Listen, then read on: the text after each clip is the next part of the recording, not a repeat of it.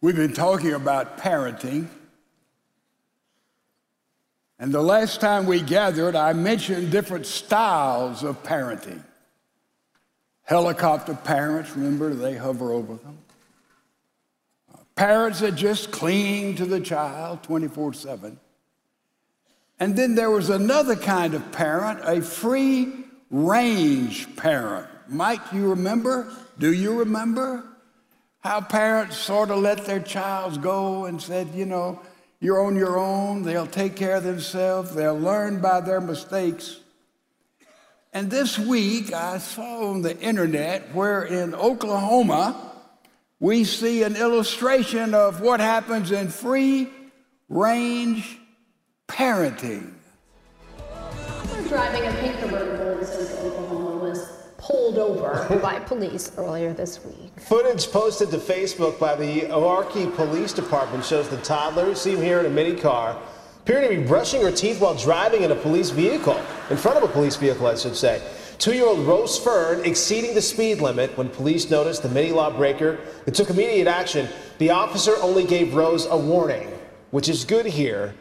But look, I give her credit. She's trying to brush her teeth at the same time. But yeah. uh, she's kind of herking and jerking there a little bit too. Well, if you saw the Barbie movie, you know that Barbie is driving on the road this at one true. point, just jamming out to Indigo Girls. Mm -hmm. So Mm-hmm. we'll see if that's what Rose is up to there too.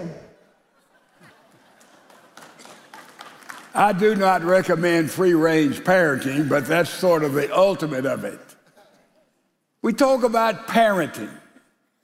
We first of all spent several weeks talking about what it means to have a marriage that's based on biblical principles. And I said, which I firmly believe and can affirm, that if the Bible teaches us about marriage, if those principles are not true, Nothing else the Bible teaches us also can be true. Also, what the Bible teaches us about parenting is true, or it negates the other teaching of the Bible. And notice how this works together so beautifully. The bond of marriage is the God given foundation for the bond and the calling to parenthood. Marriage, parenthood. It's not that a single parent could not do it. Certainly, we have some beautiful illustration of that going on in our church right now. But God's plan was for marriage, that foundation, and on that foundation, you would have parenthood. And the bottom line of all of this, God teaches us as husband wife to love our mate unconditionally. And then the Bible teaches us that we are to love our children unconditionally. Where in the world does that unconditional love come from? Ideally, as the husband, wife love one another, the overflow of their love to the children is where unconditional love is manufactured. The perfect picture would be a couple who would be hugging one another, and a toddler would come in and unnoticed until the toddler begins to make his way between the father and the mother and this husband wife, and they bend down as they hug one another. The toddler is in the middle, receiving that unconditional love that came forth from the unconditional love of a man for his wife. Perfect biblical, biblical picture of how to parent. And our problem today is how do you parent in a broken world, in a broken culture, and the, the challenge is so high. But by the power of the Holy Spirit and with the ministry of a church that loves kids, it can be done. And it will be done in this family of faith. For hundreds and thousands of years since the dawn of history, children have been pushed aside. In many cultures, you could let the child live or let the child die. If the child was like they wanted the child to be, the child would be retained. If not, the child would be given away, thrown away, done away with, put away, out of sight, out of mind. And generally speaking, that's the whole culture of the world, with few exceptions. With few exceptions. Until Jesus. Jesus took the female and elevated her to equality. Male nor female, bond or free equality with the male gender. Jesus did that. And Jesus also took the child and put him on the center of the stage where the child is rarely, if ever, found on the center of the stage. And we see it beautifully in many places, but none clearer, I think, than we find in the book of Mark. The disciples are in Galilee, in Capernaum to be precise, and they were debating with people about divorce. And finally, they were talking about when Jesus brings in this kingdom, what position am I going to have? Asked Andrew. What position am I going to have? Asked Thomas. What position will we have when the kingdom is established. And they're debating this, and Jesus comes up to them and said, What are you guys talking about? Silence. And then Jesus looks out and sees a little boy, perhaps a toddler, and this is what he does. Listen to the words. Taking a child, Mark 9 36, he set him before them, taking him in his arms, and he said to his apostles, disciples, Whoever receives one child like this in my name receives me, and whoever receives me does not receive me, but him who sent me. In other words, he took that child in his arms. He said, Man, this child receives me, and I receive this child. And the one who sent me, my heavenly Father, receives this child as well. The child was put in the center to show an example of what leadership and what position in the kingdom of God is all about. But then they take off and they start talking about other theological, very important issues. And then finally, Jesus looks at them in verse 42. Right after that, it says, Listen, whoever causes one of these little ones who believe to stumble, it would be better for him if a heavy millstone hung around his neck and he'd been cast into the sea. Is that pretty serious? Does that sound over the top, even for Jesus? If anyone messes around with, confuses, lies to, abuses any of these little ones, it would be the best thing for them if you tied a big rock, a stone around their neck, and threw them in the sea and they were drowned. Boy, that sounds pretty severe, doesn't it? That's the words of Jesus. Now, you would think that those apostles, would have understood the centrality of a child. No one's going to get in the kingdom unless they have the humility of a child, the grace of a child, the understanding of a child. Not to be childish, but to be childlike. The secret of greatness. Now, they didn't get it. In the very next chapter, that's the ninth chapter, they left Galilee in the north and they moved to Judea in the south. And now a large crowd gathered around Jesus, and there were children in the crowd. There were children in the crowd. And the children looked at Jesus, and he was a central figure as he was teaching, and the children were rushing to him, and the parents were perhaps taking the children, wanting Jesus to place his hand on them and to set them aside and to honor them as we sought to do today in our own way. But the apostles, look what they were doing.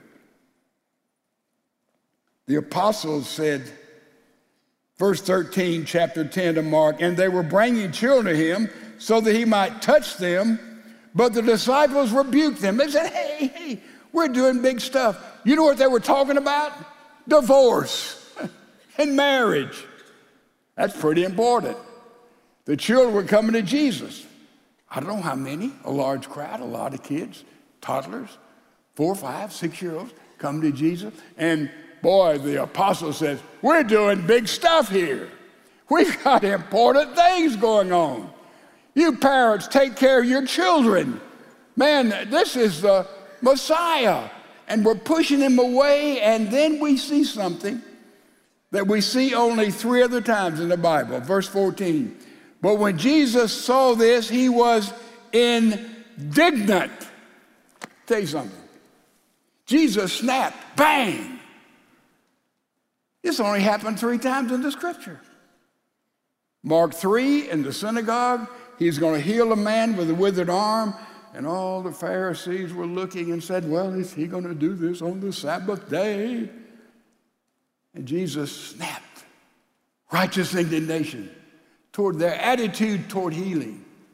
And then we know in the next chapter in our book here, in chapter 11, Jesus, before he's crucified in that last week, went to the temple and saw all of those in God's house taking advantage of people in exchanging coins and selling goods. It was like the marketplace, exploiting people, even who come from far to worship on that high and holy day. And Jesus snapped and he got that whip and he went through that sacred temple and he cleaned out all those con artists, all those phonies, all those hypocrites who were exploiting in the name of religion the people who would come. And then in our scripture today, Jesus snapped when they saw them pushing the children away. And Jesus said, Permit the little children to come to me, do not hinder them, for the kingdom of God belongs to such as these. Truly I say to you, whoever who does not receive the kingdom of God like a child will not enter it at all. Hmm. And Jesus took them in his arms and began blessing them, laying hands on them. Jesus took children and put them at the center of his ministry. Let me ask you something. What has happened to the body of Christ for 2,000 years? Basically, the church has said, put the children over there, get them out of the way. Let me tell you something about the second family right here in which we are a part of in this worship service. We love kids and we can prove it because they are central in everything we do in this church family. Now, in most churches, you'll have a time we need somebody to work with the junior high kids won't somebody volunteer? Nobody will go and work with those, you know, those junior high kids. and in middle school. Man, we need people to go to the middle school. How desperately? Well, oh, high school. Would you dare work with those high school kids? We don't do that here. We've never done that here. When somebody comes and says, you know, maybe God has equipped you to work with this age group or that age group or that age group, you are privileged because we don't beg, we solicit and find those who are most gifted and loving kids and bringing them up along with mom and dad in the way God has designed them. This is how we operate this church. Highest priority, our kids.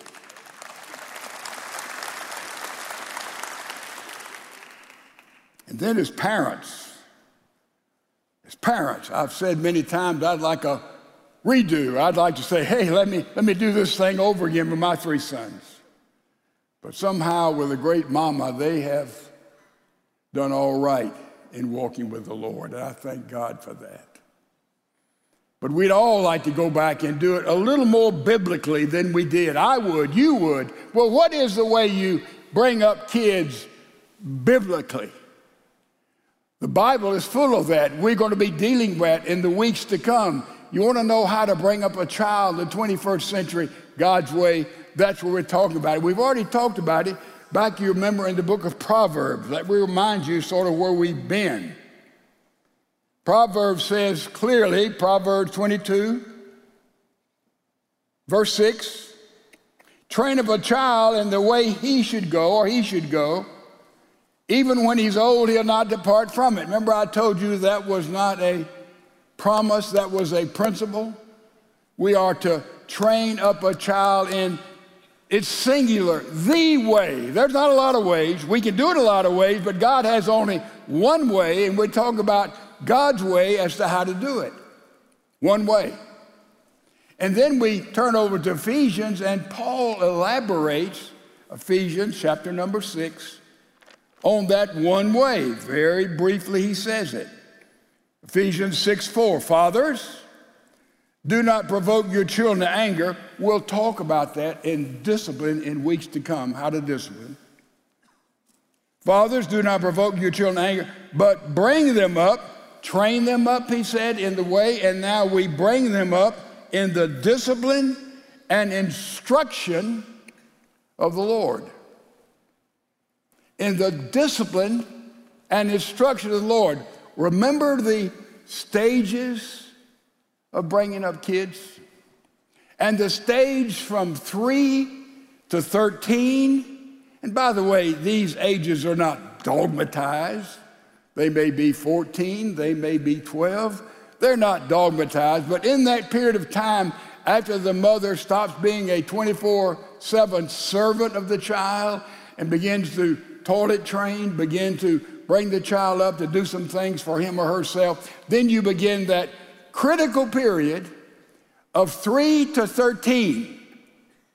And that's when we have to discipline that's the word, that's a part of the training. And then we are to instruct. You have to discipline before you instruct. That's very important. What do I mean by that? I mean that when mom or dad says yes or no or stop or start, they, they obey virtually every time if you do it right when you say it the first time. The University of Washington has begun a study. It's an extensive study, quite interesting. It said if a father or a stranger tells a child to do or not to do something, they generally obey. But if a mother tells a child to do or not do to something, it takes 800 times less to do it. The mother says it over and over and over and over and over again and loses that authority. Whereas the father may say it and there's, they're more obedient. There's 800 difference there, 800 times different. So, moms, wake up. Say it once, say it again. You say, well, I want my child to be happy. We're not in the happy meal business, parents. Some parents say, oh, I want to keep her happy. I want to keep him happy. Let me tell you, it's expensive to be a parent. There has to be controls. There have to be some absolutes. There have to be some lines drawn. And you can do it without being over the top. We'll talk about discipline. It's coming up, not today. But that's what you, you have to speak. You have to start up front, and it is discipline of children. I, I ask, uh, myself, how in the world did, how, were, how, how did my mom discipline me? And I look back on it and I can tell you, I thought from 3 to 13, even after, I had the meanest mom in the world. I really did. She was tough. She didn't mess around. There was absolute here and absolute there until finally, and I remembered this, hadn't thought about it in years. I must have been about 10 years old. And somehow I got into a disagreement with my mother, And at that age, I began to try to explain to her how she was wrong and I was right. She didn't agree and didn't bat an eye. So I said, I'm going to leave home. I'm going to run away. I remember it like yesterday. I can tell you right where I was standing in our house. And she said, okay. And so I got my little bag. Don't forget your toothbrush, like the girl in the car. Get, don't forget the chat. So I got my little bag and I'm, I'm out of here. I knew where I was going. See, I had an aunt and uncle had no children. They lived about a mile and a half from us. And when I went there, whoo, man, it was great. No problems. So I was heading for Aunt Gladys, Uncle Howard's house. I went out the front door. I know I turned left. The Tomlinsons lived next door. I turned left again to go through the park to go to Aunt Gladys, Uncle Howard's house, because I was out of that place where they get caused me so much trouble. He kept saying no, no, no, no.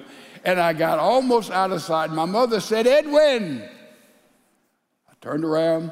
She said, You left the light on in your room. True story. I could not make it up. Listen, in my house, the unpardonable sin was to leave the light on.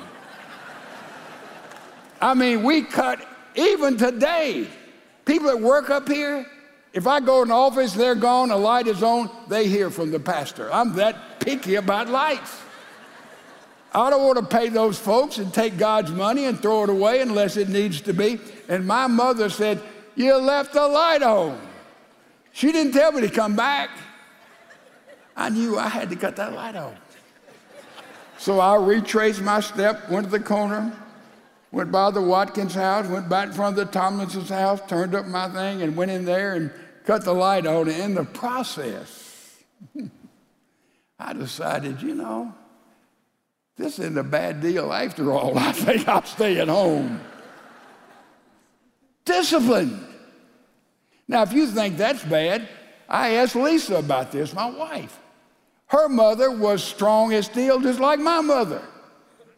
And so she was taught to do certain things when she got up every day. And her three older brothers, younger brothers, they did the same thing every day chores, which is a terrific idea, parents. I know you may have never heard of that before. You may call it child abuse, but they need to have chores, 3 to 13. And so Lisa got up, went to school, was in the first grade. And her mother appears at the door and looks at the teacher and says, I want to take Lisa out. And in those days, you know, no big deal. And so Lisa got up, got her books, went with her mother. And her mother didn't say anything, took her to the car. And, and Lisa said, what, What's wrong? Her mother said, You didn't make up your bed this morning. Hello? She took her home, first grade. Lisa made her bed, took her back to school. To this day, to this day, if I'm not out of the bed, she'll make me up in the bed. She makes up the bed every morning. Now, what is all of this childhood silliness about? Parents don't miss the principles. In that period of time, you have to dominate, control, with ease, with determination, with repetitive teaching, so that your children will learn to respond. When they're running the street, you can say, Stop, and they will stop. That's parenting, biblical parenting. You want to make it a little fancier? We have in our brain 86 billion neutrons. I counted them yesterday. 86 billion neutrons are in our brain. And they have those little electrical and chemical impulses in which they communicate with one another as to how we act and what we do and how all our habits are. Those chemical electrical impulses called synapse, synapses. It's nothing but it's where they pass through. Now, to change a synapse in your brain or my brain, it takes about 400 repetitions to change, to change something that's in there. 400.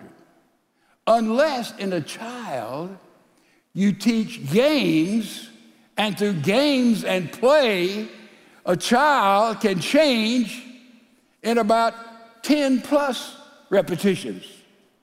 How does that work?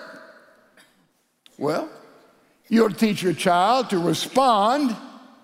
You remember Simon Says? If you didn't play Simon Says, I don't know if you're an adult. We, we played Simon Says. Simon Says, and by the way, if you do what Simon says, you're okay. If you do not do what Simon says, or Simon doesn't say do it, you don't do it, and you're out of the game, remember?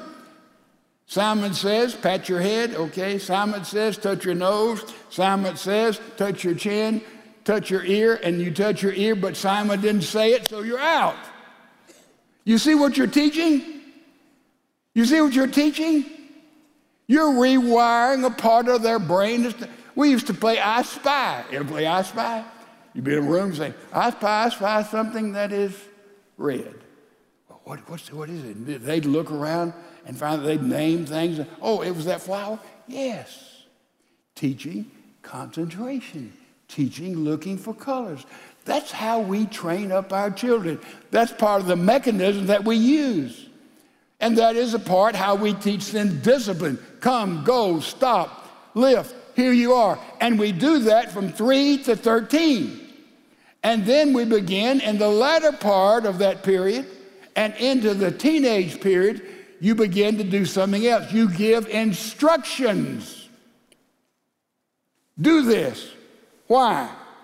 No reason. I said do it. And then, if after they have done it, they want information, then you tell them why, not before. Remember?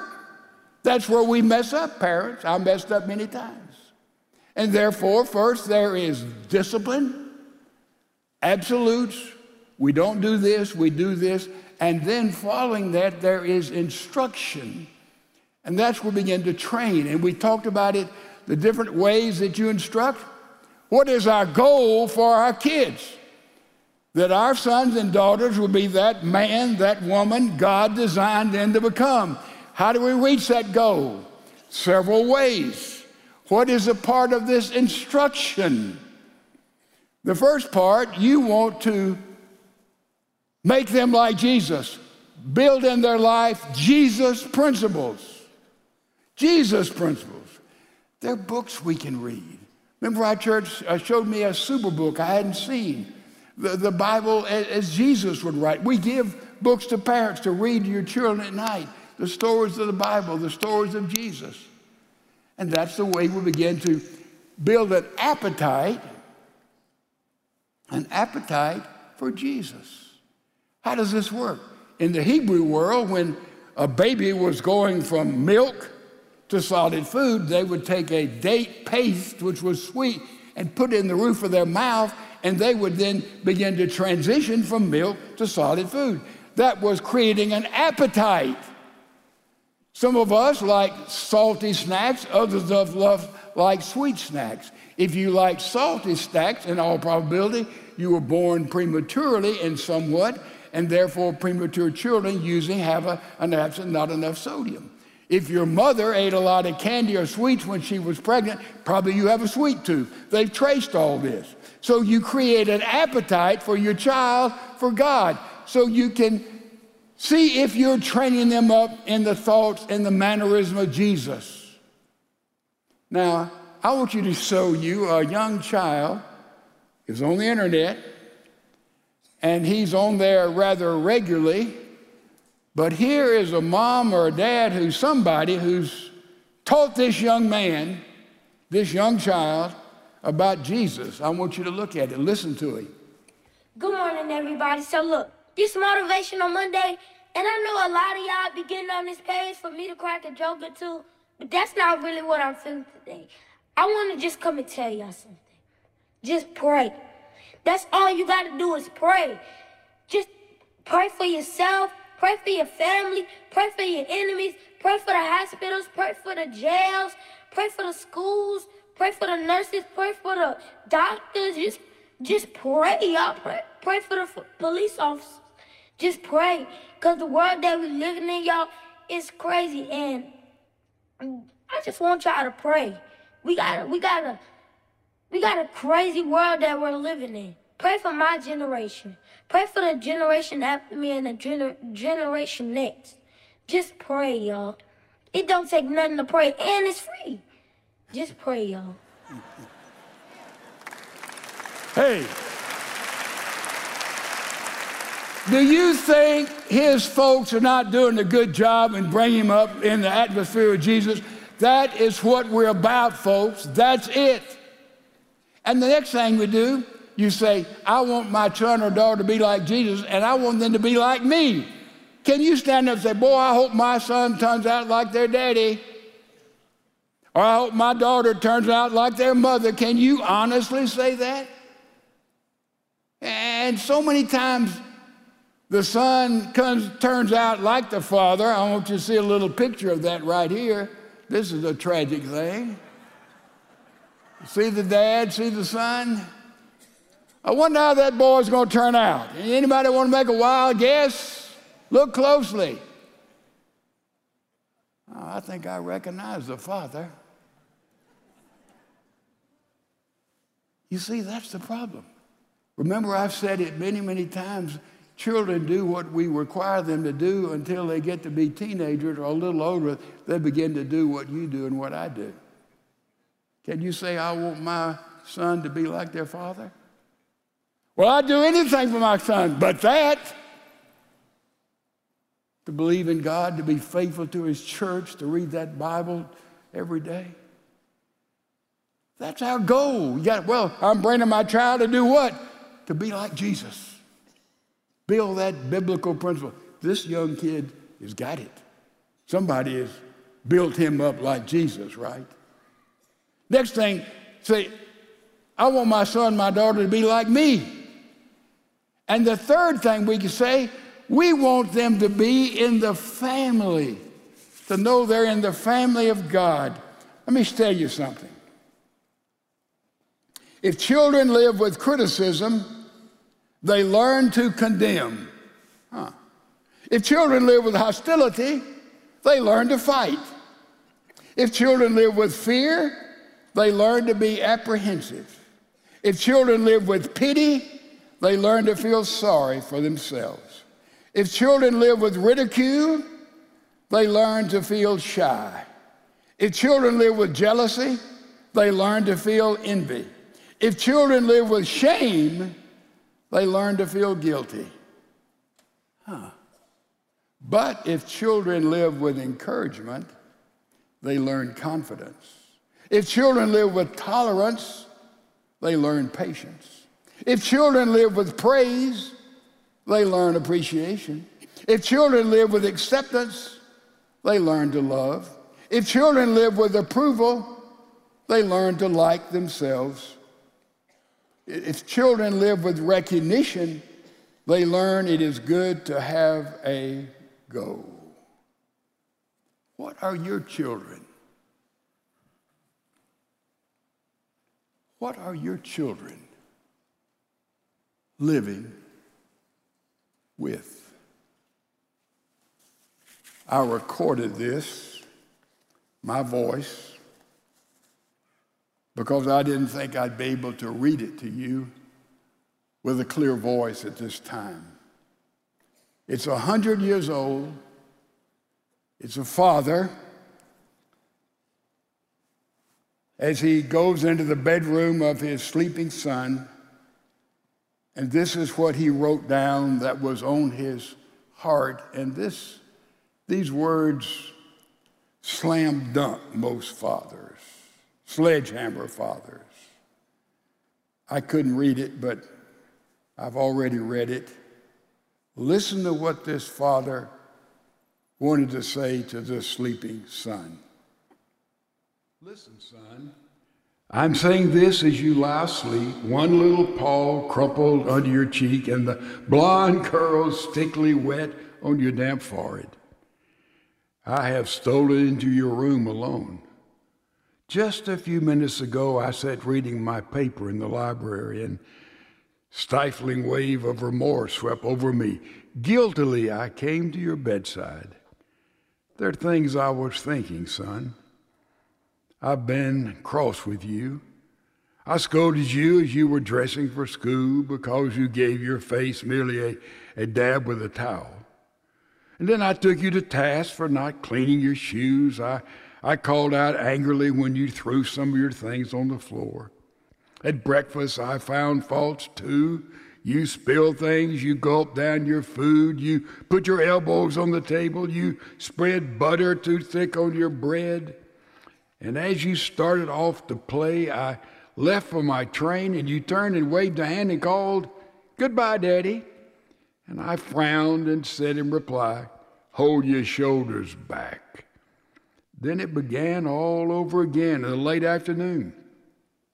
As I came up the road, I spied you down on your knees playing marbles. And I humiliated you in front of your friends by marching you ahead of me to the house. Stockings were expensive. If you had to buy them, you'd be more careful. Imagine that, son, from a father, a dad. Do you remember later when I was reading in the library how you came in timidly and with that sort of hurt look in your eyes? Remember that? And I glanced up over my paper, impatient at the interruption. You hesitated at the door. What is it you want? I snapped.